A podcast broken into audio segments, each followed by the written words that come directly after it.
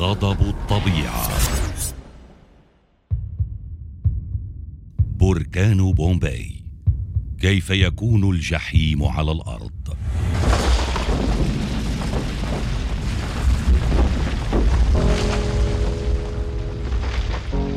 عندما بدأنا نهرب أدركتنا ظلمة قاحلة لكنها لم تكن مثل ليلة غائمة غاب فيها القمر.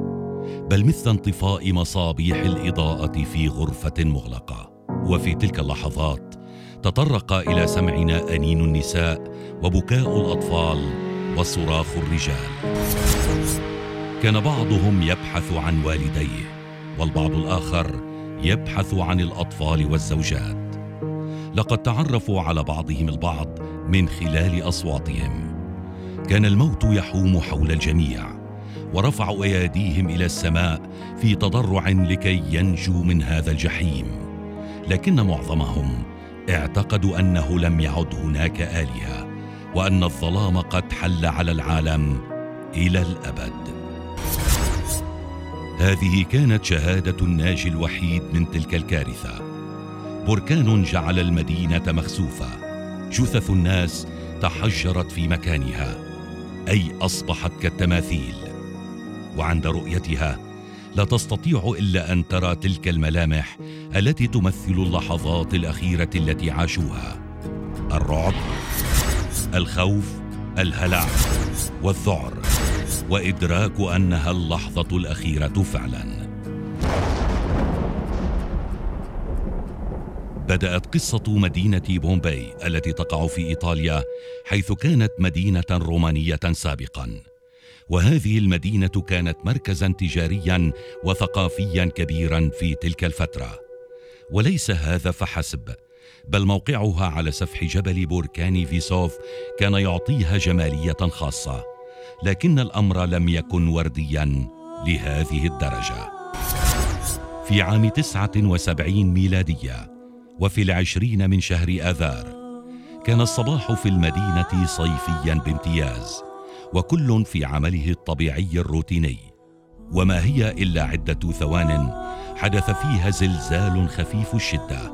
لكن سكان المدينة كانوا معتادين على هذا الأمر. فلم تكن الاهتزازات الأرضية غريبة عليهم. وعليه مرت الأيام التالية بهدوء دون أي مشاكل. مر شهران على الحادثة وصولا لأواخر شهر أيار. حيث كان الفجر صامتا للغاية والهدوء يخيم على كل المدينة وعند الصباح لم يسمع سكان المدينة صوت العصافير فتم استبداله بنباح الكلاب وصهيل الخيول الخائفة لكن من ماذا؟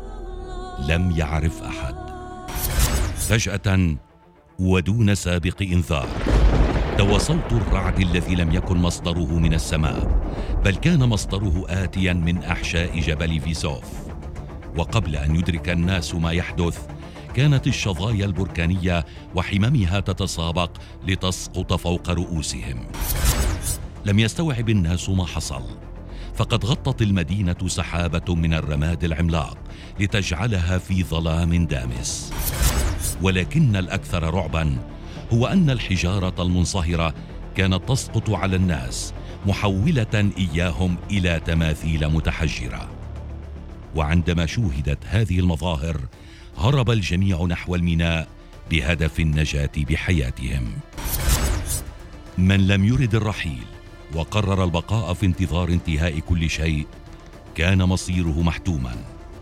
فعندما يثور بركان ما لا يرحل إلا بعد أخذ أرواح كل من يقابله. وعليه مات الناس خنقا في منازلهم بسبب الغازات السامة التي خرجت من البركان. كان عدد سكان المدينة وقتها خمسة عشر الفا. لم يبق منهم أحد. حتى الذين هربوا من الميناء. كان الموت بانتظارهم بكل الأحوال. واليوم يوجد أكثر من ألفي جثة متحجرة موجودة هناك. فيمكن القول إن هذه الجثث قد طهيت وهي على قيد الحياة.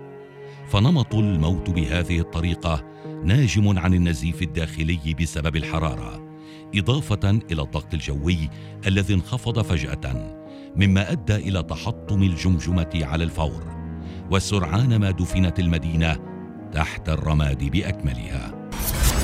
مدينة بومباي توقفت عن الحياة منذ ألفي عام وما حدث معهم يعد أحد أكثر نواتج غضب الطبيعة رعبا في التاريخ.